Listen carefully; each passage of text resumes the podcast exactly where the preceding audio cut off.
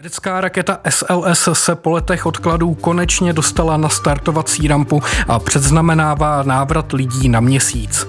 Američané se tam v rámci programu Artemis chtějí vydat v roce 2025, tedy 53 let od konce měsíčního programu Apollo. V dnešní hodince vesmíru a kosmonautiky se zaměříme na technickou stránku rakety SLS a rozebereme plány americké kosmické agentury, jak na povrch našeho nejbližšího kosmického souputníka vrátit lidskou stopu. Od mikrofonu zdraví Ondřej Novák.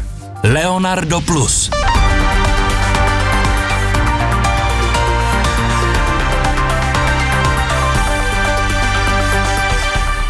Polince do Jihlavy teď zdravím Dušana Majera, popularizátora kosmonautiky a šéf-redaktora serveru Cosmonautics.cz. Dobrý den. Krásný den. Jenom si dovolím připomenout, že server Cosmonautics teď oslavil desáté výročí od svého vzniku, takže tímto vám chci Dušane ještě poděkovat za skvělou práci, kterou děláte na popularizaci kosmonautiky a držím palce do dalších let. Děkuji moc za sebe i za celou redakci, která ty články připravuje. Pojďme se teď pobavit o raketě SLS. Ta měla původně startovat v pondělí 29. srpna, ale kvůli problémům s motorem řídící středisko Start odložilo nakonec na sobotu 3. září. Náš pořad předtáčíme před tímto náhradním termínem, takže bohužel nemůžeme hodnotit zda a jak se start nakonec povedl. Když se ale vrátíme k tomu původnímu pondělnímu termínu, tak Dušane, proč nakonec došlo k odkladu? Já začnu trošičku ze široka. Eh, raketa SLS stojí poprvé na startovní rampě, kde ji čeká první start. Spousta věcí se dělá poprvé to znamená, je to složitý systém a musí se spousta věcí vyladit. Celý ten proces eh, toho závěrečného předstartovního odpočtu probíhal před eh, prvním pokusem o start relativně hladce. Objevilo se pár menších problémů, tankování pohoných látek do centrálního i horního stupně začalo s drobným spožděním, pak se objevil drobný problém s plněním vodíku do centrálního stupně, objevil se problém s komunikací kosmické lodi Orion, ale tyhle všechny problémy se podařilo poměrně rychle vyřešit. Ten závažný problém nastal ve chvíli, kdy mělo dojít k předchlazení raketových motorů RS-25, to jsou kyslíkovodíkové raketové motory, které se nachází na centrálním stupni, to je takový ten oranžový válec uprostřed rakety, tak tyhle motory, jsou tam celkem čtyři, musí být předtím, než do nich budou vpuštěny pohonné látky, tak musí být ochlazeny na poměrně nízkou teplotu. Tři z těch čtyř motorů se podařilo v rámci toho procesu takzvaného předchlazení ochladit na požadovanou teplotu. Ovšem raketový motor, který je označený číslem 3, tak vzdoroval. Velmi pravděpodobně za to mohl vadný ventil, který nepracoval úplně podle očekávání, takže raketový motor RS-25 eh, se nedařilo ochladit. Zároveň se začalo zhoršovat počasí, protože nejlepší bylo na začátku toho dvouhodinového startovního okna. Tam bylo 80% pravděpodobnost dobrých podmínek, na konci už pouze 60%. No a zároveň, když se k tomu ještě přidal problém na ventilu v takzvaném intertanku centrálního stupně, to je prostor mezi kyslíkovou a vodíkovou nádrží, tak se NASA rozhodla, že ten první pokus o start rakety SLS zruší a posune se na nějaký další termín. No a dalo se těmto problémům nějakým způsobem předejít? Já jsem třeba četl, že inženýři zapomněli ten motor propláchnout, je to pravda? To předchlazení, celý ten systém se měl testovat v rámci takové komplexní zkoušky, která se označuje zkratkou dvojité VDR, anglicky Wet Dress Rehearsal. To je zkouška, při které ta raketa prochází kompletně celým režimem odpočtu a dělá se úplně všechno stejně, jako kdyby se mělo startovat. Ta zkouška se u rakety SLS několikrát opakovala, ale nás bude zajímat ten závěrečný test, který probíhal v červnu letošního roku. Tehdy se mělo v rámci té simulace předstartovních činností dostat i na zkoušku předchlazení raketových motorů. Prostě dělalo se tam všechno tak, jako kdyby se mělo opravdu startovat. Do nádrží se plnily pohonné látky, testovalo se komunikace rakety s rampou, veškerá interakce a tak dále. Nastal však problém v tom, že takzvaná rychlospojka, tedy zařízení, které je na přívodním potrubí pro kapalný vodík mezi mobilní vzletovou plošinou a centrálním stupněm rakety SLS, začala po naplnění vodíkové nádrže vykazovat netěsnost. Ono přes ní proteklo skoro 2 miliony litrů skapalněného vodíku ale raketa byla naplněna pohonnými látkami a teprve až v tu chvíli se objevila netěsnost. NASA v tu chvíli stála před eh, docela složitým rozhodnutím, jestli pokračovat v odpočtu, anebo jestli tu zkoušku zrušit. Nakonec se NASA rozhodla zariskovat a i když by takováhle situace před startem vedla k ukončení dalšího odpočtu, tak v rámci té zkoušky se NASA rozhodla jít dál umlčela ty varovné signály a pokračovala v odpočtu dál v tom simulovaném. Jenomže to znamenalo, že protože chybělo doplňování optimální té vodíkové nádrže, tak nemohlo dojít k předchlazení raketových motorů. V tu chvíli by se přišlo na tu závadu, která teď způsobila, že raketový motor RS-25 na centrálním stupni, ten motor číslo 3, nešel předchladit. V rámci té zkoušky dvojité VDR by se na to přišlo, ale NASA nakonec tuhle zkoušku neprovedla, právě kvůli té netěsnosti na vodíkové rychlospojce, takže se na tu závadu přišlo až při prvním ostrém pokusu o start. Já teď trochu odbočím. Vy jste k příležitosti startu organizoval komentovaný přenos. My už jsme zmínili, že celý ten projekt SLS provázejí neustále odklady, průtahy, prodražování. Tak překvapilo vás, že se nakonec tady tento ostrý start neuskutečnil? Abych byl upřímný, tak mě to až tolik nepřekvapilo. Není to kvůli tomu, že bych byl nějak proti raketě SLS zaujatý nebo něco takového, to vůbec ne. Ale když se člověk chviličku pohybuje v kosmonautice nebo ji sleduje, tak moc dobře ví, že čím je nějaký systém složitější, větší, náročnější, složený z více dílů, tím více roste riziko, že se něco nepovede. Navíc jedná se o první start této rakety, to znamená NASA je opatrnější, než když bude raketa SLS startovat třeba po desáté, po patnácté, po dvacáté, tak v tu chvíli už bude NASA vědět, jak se všechny systémy chovají, bude třeba v některých ohledech benevolentnější, ale u toho prvního startu, kdy se spousta procesů teprve ladí a stanovují se, řekněme, takové ty pracovní postupy, tak se dalo očekávat, že NASA bude hodně opatrná, nebude chtít riskovat první start, protože pokud by selhal, tak by to znamenalo velké spoždění pro celý program Artemis. Takže vzhledem ke komplexnosti celého systému s přihlédnutím k tomu, že se jedná o první start tohoto velkého nosiče, tak jsem tím odkladem až tolik překvapený nebyl. Je to v podstatě otázka, která by se dala úplně stejně aplikovat i na všechny ostatní rakety. Málo která raketa na první pokus při své premiérové misi odstartuje. Většinou to řídící středisko najde nějakou závadu a zkusí to opravit, aby zbytečně neriskovalo. A čím je ta raketa komplexnější, tím více systémů se musí sledovat a více se musí dávat pozor. Vysvětluje Dušan Majer ze serveru Cosmonautics.cz, který je hostem dnešního pořadu Leonardo+. Plus. Když se vrátíme zpět k problémům s motorem, tak my jsme tedy zmiňovali, že k odkladu došlo kvůli chybě na jednom z té čtveřice hlavních motorů. Raketa SLS používá motory, které byly původně určené pro americké raketoplány. Tak proč NASA zvolila u své zbrusonové rakety takovouto, řekněme, zastaralejší technologii? V podstatě neměla moc na výběr. Raketa SLS, když bychom se podívali na její úplné začátky, tak není to tak, že by si NASA vymyslela takovouhle raketu. Ona v podstatě jí dostala příkazem, že ji má postavit, protože otcem téhleté rakety je americký kongres.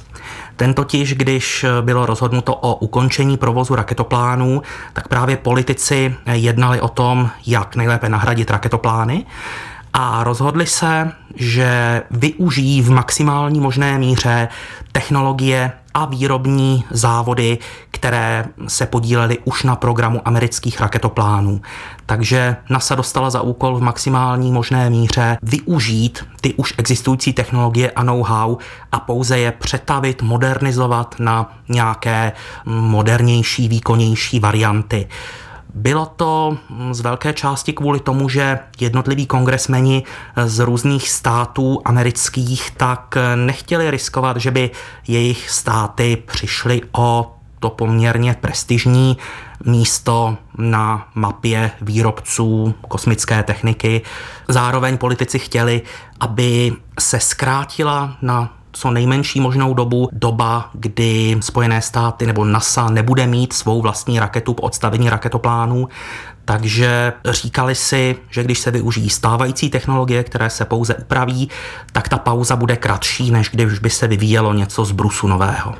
Takže z politického a možná i ekonomického hlediska ta recyklace starších eh, technologií má asi smysl.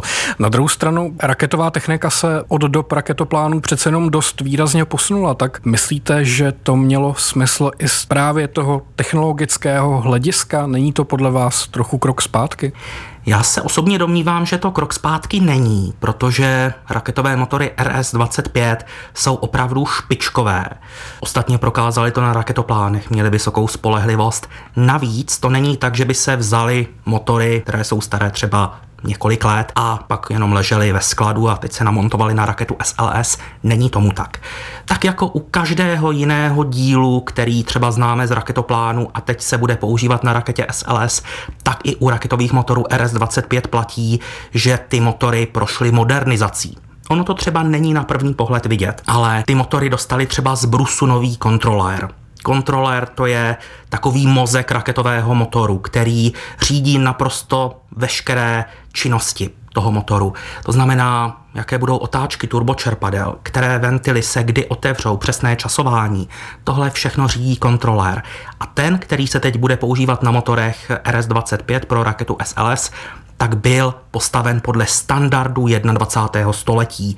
Je plně digitální a oproti dříve používaným kontrolérům na raketoplánech tak je samozřejmě výkonnější a navíc z toho motoru dostane i vyšší tah, protože ty motory nebudou znovu použitelné. U raketoplánů se zachraňovaly, používaly se znovu, u rakety SLS se zahodí, tak se nemusí ty motory tolik šetřit můžou se lidově řečeno roztočit na vyšší výkon a tím pádem eh, raketa bude mít vyšší nosnost. Kromě tady těchto motorů se SLS skládá i z velké oranžové nádrže a také dvou bílých urychlovacích bloků. To jsou taky prvky, které známe z amerických raketoplánů. Tak eh, zase sáhla tady NASA po nějakých starších nebo recyklovaných dílech, anebo je inženýři navrhovali znova a ta podoba je tedy čistě náhodná? Co se týče centrálního stupně, tedy toho oranžového válce uprostřed rakety SLS, tak eh, tam opravdu můžeme vystopovat eh, v celku jasnou historii. Je to přepracovaná varianta externí nádrže, která se používala na amerických raketoplánech. Odtud podědil centrální stupeň nejenom to, že je tam nádrž na kapalný kyslík, nádrž na kapalný vodík, upínací eh, body pro připnutí těch postranních urychlovacích motorů, ale zároveň eh, je tam i tepelná pěnová izolace, která dodává nejprve takovou žluto-oranžovou barvu, ale když je vystavena slunečnímu záření, tak se opálí, lidově řečeno, a dostane takovou skoro bronzovo-oranžovo-hnědou barvu. Takže tahle technologie zažila přenos z raketoplánů, ale troufám si říct, že ze všech technologií, které přešly z raketoplánů na SLS, tak právě centrální stupeň zažil největší proměnu. Ono to souvisí s tím strukturálním zatížením. Na raketoplánech se k externí nádrži připojovaly pouze dva boční urychlovací stupně. Raketové motory RS-25 byly na tom samotném orbitru, na tom letadlu, které pak přistávalo. U rakety SLS se to ale mění a motory RS-25, tentokrát už nikoli v 3, ale 4, se posouvají pod centrální stupeň, jsou na jeho spodní části. To znamená, že jsou tam úplně jiné přenosy sil. Navíc ze zhora eh, na externí nádrži raketoplánů nic nebylo u rakety SLS nad centrálním stupněm je horní stupeň a nad ním ještě eh, kosmická loď Orion. Takže ty přenosy sil jsou tam mnohem intenzivnější, tudíž inženýři museli tohle všechno zohlednit při konstrukci centrálního stupně. A nejsložitější byla motorová sekce centrálního stupně, protože tam se potkávají veškerá potrubí, rozvody a není tam mnoho prostoru. Takže to, že se to nakonec podařilo eh, navrhnout a skonstruovat, je takový malý zázrak skoro až. Takže to je ten centrální stupeň a co se týče těch dvou urychlovacích bloků, tak jaká je tam u nich souvislost s raketoplány? Tam je ta souvislost mnohem jasnější než v případě centrálního stupně, protože i raketoplány používaly urychlovací motory na tuhé pohonné látky, které měly stejný průměr, ovšem lišily se ve výšce. Oni totiž tyhle ty motory se nedělají v jednom kuse a proto jsou rozděleny do segmentů. Rozdíl je v tom, ty základní segmenty zůstaly stejné, pouze u rakety SLS jeden segment přibyl – to znamená, raketoplány měly čtyřsegmentové postranní urychlovací motory na tuhé pohonné látky a raketa SLS je má pětisegmentové. To znamená, je tam více pohonných látek, vyvinou větší tah, modernizací prošla třeba i tryska, ovládací systémy a také chybí padáky, protože zatímco u raketoplánu se ty postranní urychlovací motory na tuhé pohonné látky zachraňovaly, přistávaly na padáků do vody, odtud byly vyloveny, a recyklovány, tak u rakety SLS se zachraňovat nebudou. Pojďme ještě prosím zmínit eh, kosmickou loď, která se nachází na špičce rakety SLS a to je loď Orion, která je určená pro lety k měsíci a dál do vesmíru. Dušane, je už Orion hotový a připravený k ostrému použití? Orion je hotový, on poprvé letěl už v roce 2014, to byla ale pouze taková velmi základní verze, která měla otestovat především fázi návratu do atmosféry. Co je důležité, tak v rámci mise Artemis 1, což je ta, která nás čeká v době, kdy to natáčíme, tak je to premiéra kompletní kosmické lodi Orion. Při tom testu EFT1, který proběhl v roce 2014, tak tam byla pouze návratová kabina, kterou dělají Spojené státy. U mise Artemis 1 je ale už k té návratové kabině připojen i evropský servisní modul. To znamená, Evropská kosmická agentura má svůj a velmi důležitý a strategicky významný podíl právě na programu Artemis. A je to nádherná ukázka toho, jak důvěrným partnerem pro NASA je Evropská kosmická agentura, protože na servisním modulu stojí a padá úspěch celé mise. Vývoje a konstrukci nosiče SLS provází mnohaleté spoždění. Dušane, kdy měla původně raketa letět? Jaký byl původní termín? Když bychom se vrátili zhruba o nějakých deset let zpátky, tak eh, raketa SLS byla relativně nově představená, vycházela z dřívějších eh, plánů na raketu RS-5, která se nakonec nikdy nerealizovala, ale měla podobný design. A když byla raketa SLS představená poprvé, tak se uvažovalo o tom, že by mohla poprvé vzlétnout okolo roku 2018. SLS je obrovský projekt, takže průtahy se asi dali předpokládat. Co ale bylo jejich hlavní příčinou? Na to jsem se zeptal Jana Spratka, odborného pracovníka hvězdárny a planetária hlavního města Prahy. Raketa SLS má, řekněme si, jediný úkol a to je být tím nosníkem pro projekt Artemis. A pak je důležité se podívat na to, co vlastně znamená projekt Artemis a v jaké době se odehrává. My rádi vzpomínáme na programy Apollo, kdy jsme se vydali, jak se říká, že do konce desetiletí jsme dokázali technologicky se dostat tak daleko, že jsme přistali na měsíci poprvé s lidskou posádkou, ale to byla úplně jiná geopolitická situace. Tady byly opravdu vesmírné závody se sovětským svazem, ještě k tomu v době, kdy sovětský svaz opravdu významně vedl, Spojené státy zaostávaly a až po této přistání na měsíci bylo tou finální třešničkou na dortu v té pomyslné výhře teda Spojených států. Ale v dnešní době jsme úplně někde jinde. Najednou už se nebavíme o tom, že tady hrozí pomalu studená válka. Zkrátka je tady jiná geopolitická situace. Ta motivace je trošičku jiná. A to znamená, že i financování těch programů se zkrátka vyvíjí trošičku jinak. Tím, že většina peněz pro takovéto velké programy putují třeba z americké armády, no tak teď ta motivace je zase jiná. Už to není o tom, že lifrujete a teď opravdu doslova, že ano, miliardy a miliardy dolarů do jednotlivých eh, kroků, ale je to systematičtější, pomalejší práce z rozpočty, které jsou rozloženy, rozmělněny do několika let a když tam náhodou nastane nějaká potíž, nějaké úskalí při řešení jednotlivých problémů, tak se to projeví prostě v celém tom sledu a nastávají spoždění. Je to klasický vývoj, asi nejlépe si můžeme vzpomínat vzpomenout právě na teleskop Jamesa Webba například. To byl Jan Spratek z Pražské hvězdárny a planetária. Dušané, souhlasíte s tím, že průtahy v celém tom projektu SLS byly způsobené tím zmíněným nedostatkem motivace Spojených států amerických skutečně se vrátit na měsíc? Já bych s tím, co Honza říkal, určitě souhlasil, protože v rámci programu Apollo eh, měla NASA úžasný rozpočet. Byl to v podstatě úkol, řekněme, národní hrdosti dostat člověka na měsíc. Program Apollo byl jedním z pomyslných bojišť studené války, kde mohly Spojené státy porazit Sovětský svaz a ukázat, že jsou lepší.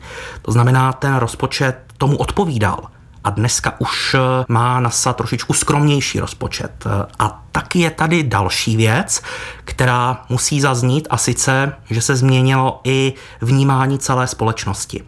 Zatímco v programu Apollo eh, bylo očekáváno, že by se třeba nemuselo něco podařit a každý to chápal, každý s tím rizikem počítal, že prostě o ty kosmonauty můžeme přijít. Ostatně vzpomeňme si, když přistávalo Apollo 11 na měsíci, tak americký prezident měl v šuplíku připravenou smuteční řeč, kterou by pronesl pro případ, že by se kosmonauti nedokázali vrátit z povrchu měsíce na Zemi. To už si dneska nedokážeme představit. Dneska už jsme jako společnost, bojím se říct to slovo, posedlí bezpečností. Jde o to určit, kde je ještě ta hranice, co se ještě vyplatí testovat, aby se to neprodražovalo, neprotahovalo a tak dále. V rámci programu Apollo to šlo strašně rychle, ráz na ráz, ale dneska je méně peněz a zároveň všichni chtějí, aby to bylo co nejbezpečnější. Tudíž se to prodlužuje, a prodražuje. Na druhou stranu právě na základě zkušeností z programu Apollo, kdy posádka lodě Apollo 1 uhořela na startovací rampě a posádka Apollo 13 se málem nevrátila z cesty na měsíc, tak eh, nemyslíte, že je logické, že právě ten důraz na bezpečnost je takto veliký? Já to v žádném případě nespochybnuju. Já chápu, že eh, NASA nechce přijít o své astronauty, jenom říkám, že je to jeden z důvodů, proč ten vývoj neběží tak rychle, jako tomu bylo v rámci programu Apollo. Kritici upozorňovali i na prodražování stavby odpalovací rampy pro SLS. Tak eh, co tam bylo za problém? raketa SLS, ona se totiž bude vyvíjet. To, co teď stojí na startovní rampě, nebo v době, kdy tenhle rozhovor natáčíme, když stojí na startovní rampě eh, floridského kosmodromu, tak to je pouze základní konfigurace této rakety. Poté vznikne pokročilejší varianta 1B, no a poté přijde ještě varianta 2, která už bude nejsilnější. Pes je zakopaný v tom, že mobilní vypouštěcí plošina, která se využije pro start téhleté první varianty, tedy toho bloku 1, tak není kompatibilní s dalšími verzemi. Oni totiž eh, varianty blok 1b a blok 2 dostanou jiný horní stupeň, který bude větší a také pojme více pohonných látek, bude mít více motorů, bude výkonnější, ale ta ramena, která jsou na věži mobilní vypouštěcí plošiny, která tu eh, raketu na startovní rampě jednak přidržují, ale také přes ně proudí do rakety pohonné látky, vedou se přesto elektrická vedení či datová spojení, tak tahle ta ramena najednou, když se teď připojují na ten horní stupeň ICPS, tak ve chvíli, kdy tam bude ten větší horní stupeň EUS, tak najednou by se neměla kam připojit. Tudíž mobilní vypouštěcí plošina, která se použije pro první starty programu Artemis, tak bude poté už k ničemu. Proto bude potřeba postavit mobilní vypouštěcí plošinu novou.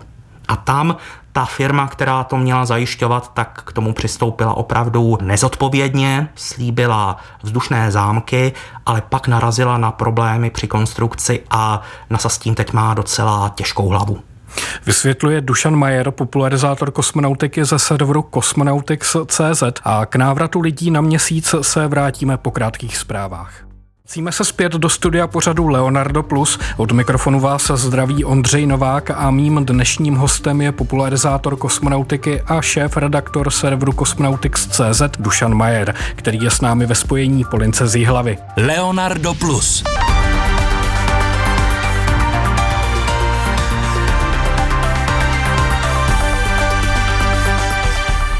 Připomínám, že raketa SLS měla původně startovat 29. srpna, ale start byl odložen na 3. září. My naše povídání předtáčíme před tímto druhým termínem, takže jej bohužel nemůžeme hodnotit. Dušané, stejně se ale zeptám, tento let má představovat první krůček k návratu lidí na měsíc. Co je vůbec tedy cílem prvního letu, této první mise rakety SLS? Mise pojmenovaná Artemis 1 má za úkol otestovat, zda jsou všechny systémy kosmické lodě Orion, rakety SLS, pozemního vybavení i všech souvisejících systémů připraveny na to, aby se právě díky těmto technologiím dostali lidé zpátky k měsíci. Protože už ta další mise, Artemis 2, která je zatím plánovaná na rok 2024, tak už bude s lidmi na palubě. Artemis 1 je ještě bezpilotní, na palubě žádní lidé nejsou, ale už další mise, za dva roky, doufejme, bude mít eh, čtyřčlenou posádku, tři Američany a jednoho Kanaděna. Takže mise Artemis 1 je tedy čistě testovací, ale zároveň, aby raketa neletěla úplně na prázdno, tak má na palubě několik nanosatelitů, je to tak?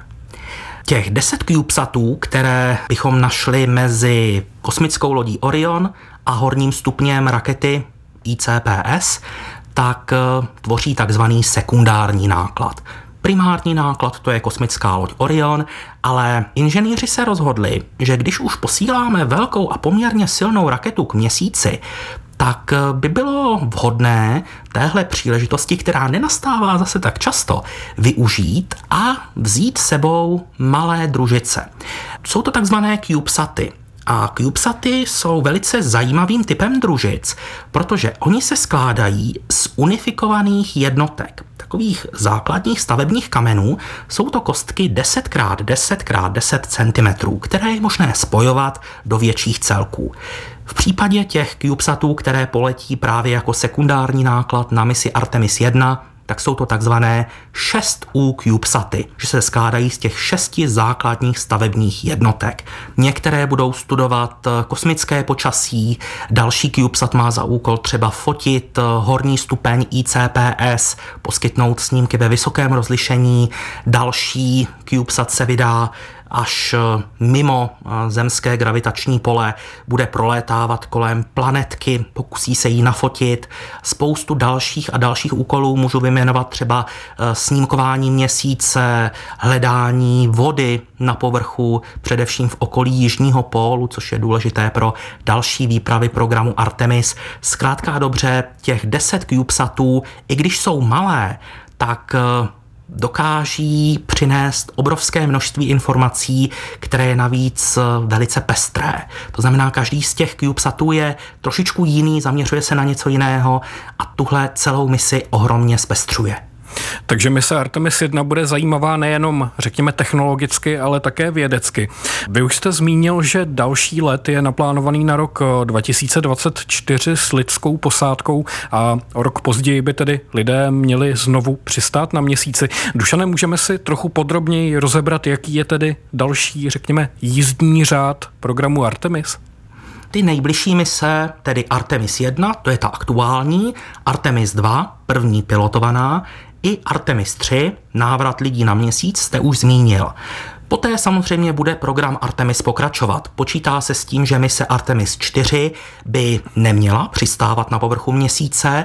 Jejím úkolem by mělo být dopravení mezinárodního obytného modulu k lunární stanici Gateway, která vyroste na oběžné dráze kolem měsíce a právě kosmické lodě Orion tam mají vozit posádku, případně nějaké náklady můžou vzít sebou, budou provádět vědecký výzkum a poté se zase vrátí, aniž by přistávali na povrchu měsíce. To znamená, kosmická stanice Gateway a program Artemis spolu poměrně úzce souvisí. Zatím to vypadá, že další mise Artemis 5 by mohla už zase přistát na povrchu měsíce. Tentokrát už by kosmonauti přestoupili právě přes tu zmíněnou stanici Gateway, která v rámci mise Artemis 3 tedy ten návrat na měsíc, využitá nebude. Tam se bude kosmická loď Orion spojovat přímo s lunárním landrem na oběžné dráze kolem měsíce. Ale už teď jsou uzavřeny další a další smlouvy, především pro výrobu hardwareu, jehož výroba trvá hodně dlouho, až pro mise Artemis 15. Takže rozhodně program Artemis není jenom nějakou krátkodobou kratochvílí, ale skutečně tady s námi může být 15, 20, klidně i více let. Podle toho, jestli bude ochota dál financovat eh, jeho provoz. Když se zaměříme podrobněji na tu misi Artemis 3, která tady v roce 2025 má vrátit lidi na měsíc, tak eh, víme už podrobnosti, jak přesně tento let bude vypadat? Jelikož v loňském roce NASA ze tří finálových návrhů soukromých společností vybrala jakožto dodavatele lunárního landru pro misi Artemis 3 firmu SpaceX, která nabídla svou modifikovanou verzi kosmické lodi Starship, tak máme jakous takovou představu, jak by to v tom roce 2025 mohlo vypadat, pokud tedy nedojde k odkladu. Má to fungovat tak, že raketa Super Heavy vynese kosmickou loď Starship na oběžnou dráhu kolem Země. Starship ve verzi lunárního landru bude specifická, nebude mít třeba tepelný štít, nebude mít eh, žádná křidélka pro manévrování, protože ona se nikdy nemá vracet do zemské atmosféry. Jakmile bude eh, lunární lander na oběžné dráze, tak raketa Super Heavy vynese na oběžnou dráhu další lodě Starship, tentokrát už to budou ty schopné návratu do atmosféry, které postupně dotankují nádrže toho lunárního landru, který tam bude čekat. Ve chvíli, kdy bude eh, lunární Starship natankovaná, tak pomocí vlastního pohonu vyrazí k měsíci, vstoupí na jeho oběžnou dráhu a tam počká na kosmickou loď Orion. Ta bude vynesená raketou SLS a poletí s lidmi. Ve chvíli, kdy se Orion na oběžné dráze spojí s lunární Starship, tak dva ze čtyř členů posádky Orionu přestoupí do lunárního landru, dojde k rozpojení a zatímco Orion zůstane na oběžné dráze kolem měsíce, Starship přistane do okolí jižního pólu měsíce. To je obrovská změna oproti programu Apollo. Apollo totiž přistávala plus minus v okolí lunárního rovníku. Jenomže my už z předešlých let víme, že v okolí Jižního pólu se nachází trvale zastíněné krátery, do kterých nikdy nezasvítí slunce. A v nich, v tom věčném stínu, zůstávají zbytky ledu, ledových ložisek, která by se mohla v rámci programu Artemis těžit, abychom se konečně naučili využívat místní zdroje. Samozřejmě v rámci mise Artemis 3 se čeká přistání, vědecký výzkum, to ano, ale nějaké ty základní kroky k tomu výzkumu, který nám do budoucna může umožnit využívat místní zdroje, se také dá očekávat. Očekává se, že posádka stráví na měsíci necelý týden, což je také mnohem déle než v rámci programu Apollo. Poté nastoupí opět do Starship, Starship odstartuje, na oběžné dráze se spojí s Orionem, posádka přestoupí do Orionu a Orion se vrací, protože má tepelný štít se všemi členy posádky a přistává do oceánu. Já bych se teď na chvíli zastavil právě u toho spojení Starship a lodě Orion. Přece jenom firma SpaceX už má naplánovaný oblet měsíce s lidskou posádkou v rámci mise Dear Moon. Jaký smysl má tedy používat vůbec ten nosič SLS a kosmickou loď Orion, když by to raketa Starship teoreticky zvládla sama? Abych byl upřímný, já jsem k tomu projektu Dear Moon lehce skeptický, protože ten rok avizovaný 2023, který byl oznámen, to už bude nějakých pět let zpátky, tak eh, od té doby se nezměnil. Pořád eh, se počítá s tím rokem, který byl oznámen před nějakými pěti lety. V jednom rozhovoru se Elon Musk vyjádřil, že než odstartují lidé v kosmické lodi Starship, která bude sedět na raketě Super Heavy, tak ten systém bude muset provést stovky startů. To mi trošičku nesedí do toho časového harmonogramu. Samozřejmě můžeme vymyslet scénář, při kterém by třeba posádka odstartovala v kosmické lodi Crew Dragon, spojila se se Starship až na oběžné dráze, aby se vynechala ta nebezpečná fáze startu na Super Heavy, jenomže pak bychom se zase museli vracet na oběžnou dráhu, přestupovat ze Starship do Crew Dragonu, abychom neriskovali ještě pořád neoskoušený tepelný štít Starship a neriskovali životy lidí. Takže Super Heavy Starship bude rozhodně velice silná, rozhodně zvládne velké věci, ale SpaceX taky s ní nechce riskovat. To znamená, nemyslím si, že by se v nějaké blízké době dalo očekávat, že by SpaceX dokázala kompletně nahradit to, co dělá NASA. Takže tam jde jenom o pokrytí těch kritických fází startu a přistání? Na Zemi, ano. Hmm. Pokud jde o start ze Země na Super Heavy, tak eh, zatím ještě nemáme Super Heavy vůbec otestovanou, ta ještě nikdy neletěla, zatímco Starship mají za sebou alespoň nějaké ty skoky do zhruba 10 kilometrů, tak eh, u Super Heavy stále čekáme na první let. To znamená, je tam celá řada neznámých, no a pak na konci zase návrat Starship eh, do atmosféry s tepelným štítem, s lidmi, je to zase svým způsobem riskantní. Když se ale tedy podíváme na tu samotnou raketu SLS, která je velmi výkonná, má nosnost desítky tun na oběžnou dráhu a k měsíci ponese jen relativně malou loď Orion, tak je vůbec na takovýto úkol SLS potřeba? Nestačil by nějaký slabší nosič? Bohužel ne. Bohužel žádný jiný nosič, který by dokázal dopravit kosmickou loď Orion k měsíci, není k dispozici v současné době. Ono totiž Orion může na některých fotkách nebo videích vypadat malý, ale i se servisním modulem plně natankovanými nádržemi se bavíme o 25 tunách. A dostat 25 tun na nízkou běžnou dráhu problém není. To by dokázal s vypětím všech sil i Falcon 9. Samozřejmě byl by tam problém třeba s průměrem a tak dále. Ale dostat těch 25 tun z nízké oběžné dráhy k měsíci, to už je problém, se kterým si běžné rakety neporadí. Samozřejmě někteří posluchači si mohou říct, ale vždy přece SpaceX má raketu Falcon Heavy, která je tvořená třemi prvními stupni klasického Falconu 9. To je pravda. Falcon Heavy má nosnost nějakých teoretickou 64 tun na nízkou oběžnou dráhu. Jenomže má poměrně nevýkonný horní stupeň, který je právě potřeba k tomu zážehu pro navedení k měsíci. A tam Falcon Heavy oproti třeba raketě SLS ztrácí, protože zatímco horní stupeň Falconu Heavy spaluje kapalný kyslík a letecký petrolej, tak horní stupeň rakety SLS spaluje kapalný kyslík a kapalný vodík. To znamená pohonou směs, která je mnohem účinnější a k těmto účelům se hodí více.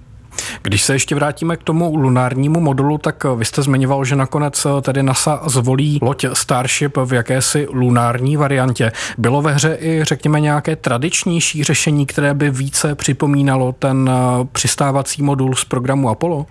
Do toho finále, ve kterém se rozhodovalo, tak se dostali tři návrhy.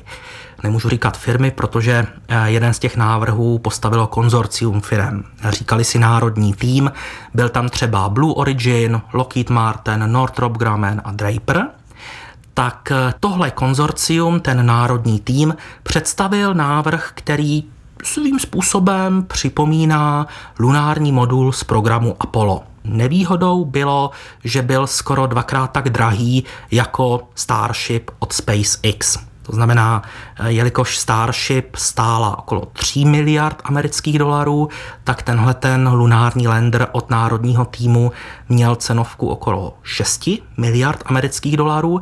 No a třetí ve finále byla firma Dynetics, která představila koncept lunárního modulu Alpaca, ten byl velice zajímavý, poměrně netradiční konstrukcí, protože kabina pro posádku byla umístěná mezi nádržemi s pohonými látkami a kosmonauti by při výstupu na povrch měsíce slezli pouze asi ze tří schůdků. Ta konstrukce byla taková poměrně nezvyklá.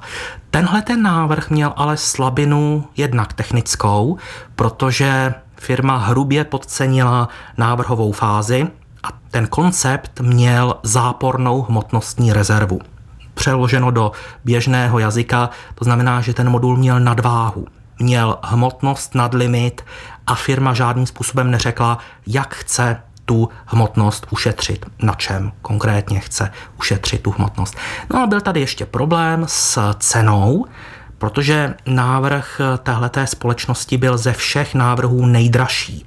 Já jsem říkal, že návrh od SpaceX byl zhruba za 3 miliardy amerických dolarů, návrh od národního týmu za přibližně 6 miliard amerických dolarů, no a firma Dynetics si ten svůj návrh, který měl navíc tu zápornou hmotnostní rezervu, ocenila na přibližně 9 miliard amerických dolarů takže bylo jasné, že eh, NASA v tu chvíli byla omezená z velké části rozpočtem a přiklepla to nejlevnější nabídce která však zároveň kromě té nejnižší ceny zaujala i z hlediska manažerského vedení a technické realizovatelnosti. Starship ze všech předložených finálových návrhů eh, nabízí největší kapacitu, největší objem, mohou tam být třeba dvě na sobě nezávislé přechodové komory pro výstup na lunární povrch, takže ty možnosti, které Starship nabízí, jsou oproti těm dvěma nevybraným firmám výrazně větší. Hostem dnešní hodinky vesmíru a kosmonautiky je Dušan Majer, šéf-redaktor serveru Cosmonautics.cz. Dušane, my jsme zatím probrali technickou stránku programu Artemis a návratu lidí na měsíc. Ví se už ale, jakého složení bude právě ta první posádka, která by tam tedy v roce 2025 měla přistát? Neznáme konkrétní jména, ale víme alespoň zhruba, jak by to mohlo vypadat. V kosmické lodi Orion mají startovat čtyři lidé, z toho dva přistanou na povrchu měsíce. V rámci mise Artemis 2, to bude ta pilotovaná testovací mise chystaná na rok 2024, ještě budou tři američané a jeden kanaděn. Od mise Artemis 3 ale už bude v každé posádce jeden Evropan.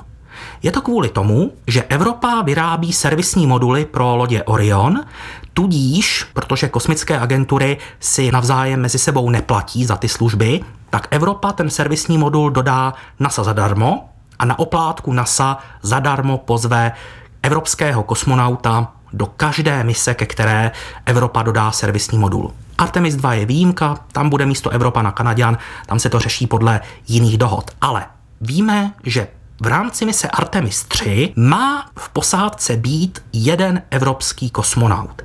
Nemyslím si, že by byl v té dvojici, která bude přistávat na povrchu měsíce. To znamená, myslím si, že Evropan bude jedním z těch dvou členů posádky, kteří zůstanou v lodi Orion na oběžné dráze kolem měsíce.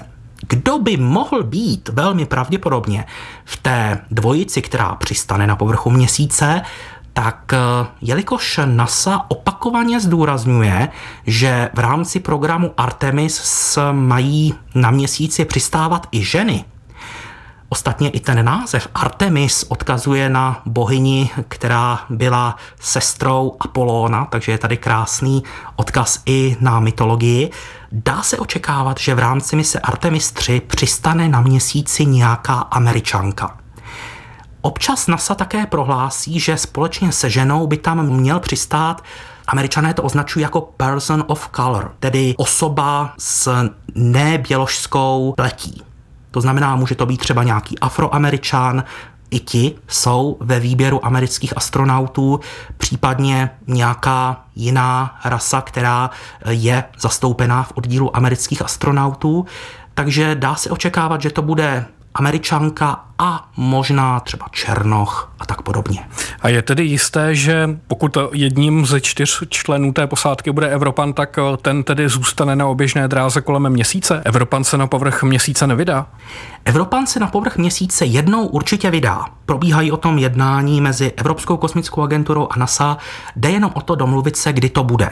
Domnívám se však, že při misi Artemis 3 tak bude ta posádka čistě americká. Říkám, nechávám si pořád otevřená vrátka, mohu se mílit, ale podle toho, jak je situace nastavená v současné době, tak to vypadá, že Evropan by se měl dočkat výstupu na povrch měsíce až při nějaké další misi. Ale počítá se s tím, NASA i ESA to mají v plánech, jenom zatím nebylo přesně určeno, při které konkrétní misi to bude vysvětluje Dušan Majer.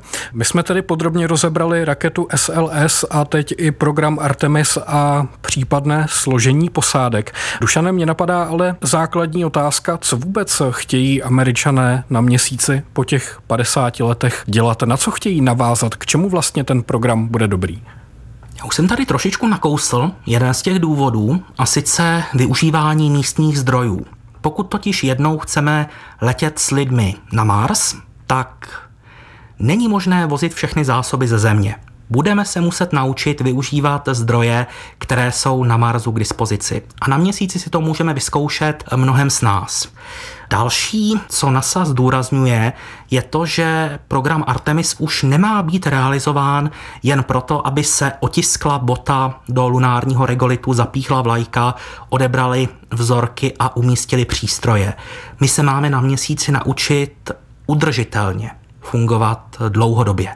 To znamená, ještě ne v té první fázi, ale v dalších letech se počítá s tím, že by na povrchu měsíce po roce 2030, řekněme 2032, mohla začít vznikat povrchová základna u jižního pólu měsíce, která by jednou mohla být třeba i trvale obydlená. Takže program Artemis si klade za cíl posunout ten průzkum měsíce na úplně novou úroveň. Ty mise budou trvat oproti programu Apollo delší dobu. Program Artemis nemá pouze kopírovat Apollo, má posunout celý lunární průzkum na úplně novou úroveň. Spojené státy nejsou jediný stát, který má velké ambice v dobývání vesmíru. Stále aktivnější je tam i třeba Čína, případně Indie a další země. Zeptal jsem se proto Jana Spratka z Pražské hvězdárny a planetária, jestli dnes pozorujeme nějakou obdobu závodů o dobytí měsíce. Už se asi nemůžeme logicky bavit o tom, kdo první stane na povrchu měsíce. To prostě nejde. Můžeme se bavit o nějaké prestiži, což je velmi často v dnešní době významná záležitost, ale pak se bavit i o těch ekonomických důvodech. Asi by se dalo poukázat třeba na izotop helium-3 například, který by se dal velmi rád používat jako palivo pro jadernou fúzi, ale to je taky ještě lehce přeci jenom viděna budoucnosti. Ale bavíme se určitě o nějaké prestiži a o tom, o ukázání, že daná mocnost zkrátka je schopna něčeho dosáhnout. Ano, v ten moment se bavíme o nějakých závodech. Já se ale přiznám se domnívám, že tady, co se týká třeba z úsilí právě Číny versus Spojené státy americké, případně versus mezinárodní společenství, to znamená Amerika a Evropa a Kanada třeba, tak eh, bych se bavil o tom, že tím dalším velkým krokem bude Mars. Já si myslím, že celé, a to v obou těch rolích, eh, ať už Spojených států nebo Číny, tak je o těch přípravách na Mars, protože Čína přeci jenom, když se podíváme na ten její rozvoj v eh, posledních 15 letech, jako něco tak dynamického jsme ještě neviděli. Eh, jejich vlastní kosmická stanice Tiangong, že ano, s, už s trvalou posádkou, přistání úplně jako prvních na odvrácené straně měsíce s jejich roverem, přistání na Marsu s roverem Chujung, kde se jim jako jako prvním podařilo přistát za prvé na poprvé a za druhé přistát z oběžné dráhy Marsu, to znamená až poté, co se ta kosmická sonda uchytila na oběžné dráze. To jsou všechno úžasné přelomové záležitosti a oni se derou ku předu a opravdu měli bychom se mít možná na pozoru, my fanoušci kosmonautiky, že nám tady vstupuje jeden hráč, o kterém toho v zásadě moc nevíme, protože nevím, kdo teda umí čínsky plynule a kdo se dostane k těm informacím. Takže já si myslím, že směřujeme k tomu, že přijdou závody o Mars. A měsíc je teď jenom mezistupeň, je to taková kvalifikace pro tyhle ty závody. Tolik odborný pracovník Pražské hvězdárny a planetária Jan Spratek. Dušane, je podle vás také měsíc jenom jakousi mezistanicí v závodu o dobytí Marsu? Můžeme to tak chápat. A myslím si, že to tak můžeme chápat nejenom my, ale evidentně to tak chápou i američtí zákonodárci, protože třeba americký kongres dal za úkol administrátorovi NASA, aby během několika měsíců vypracoval seznam postupných kroků k tomu, jak nás má průzkum měsíce připravit pro pilotovanou výpravu na Mars. Takže ano, myslím si, že měsíc můžeme chápat v mnoha ohledech jako jednak možnost pro provádění vědeckého výzkumu, ale zároveň i pro testy technologií, které by jednou měly umožnit cestu lidí k Marsu. A naše dnešní povídání už se pomalu chýlí ke konci, takže mi zbývá prostor na poslední otázku. Dušane, kdy se tedy lidstvo podívá na Mars? Váš odhad?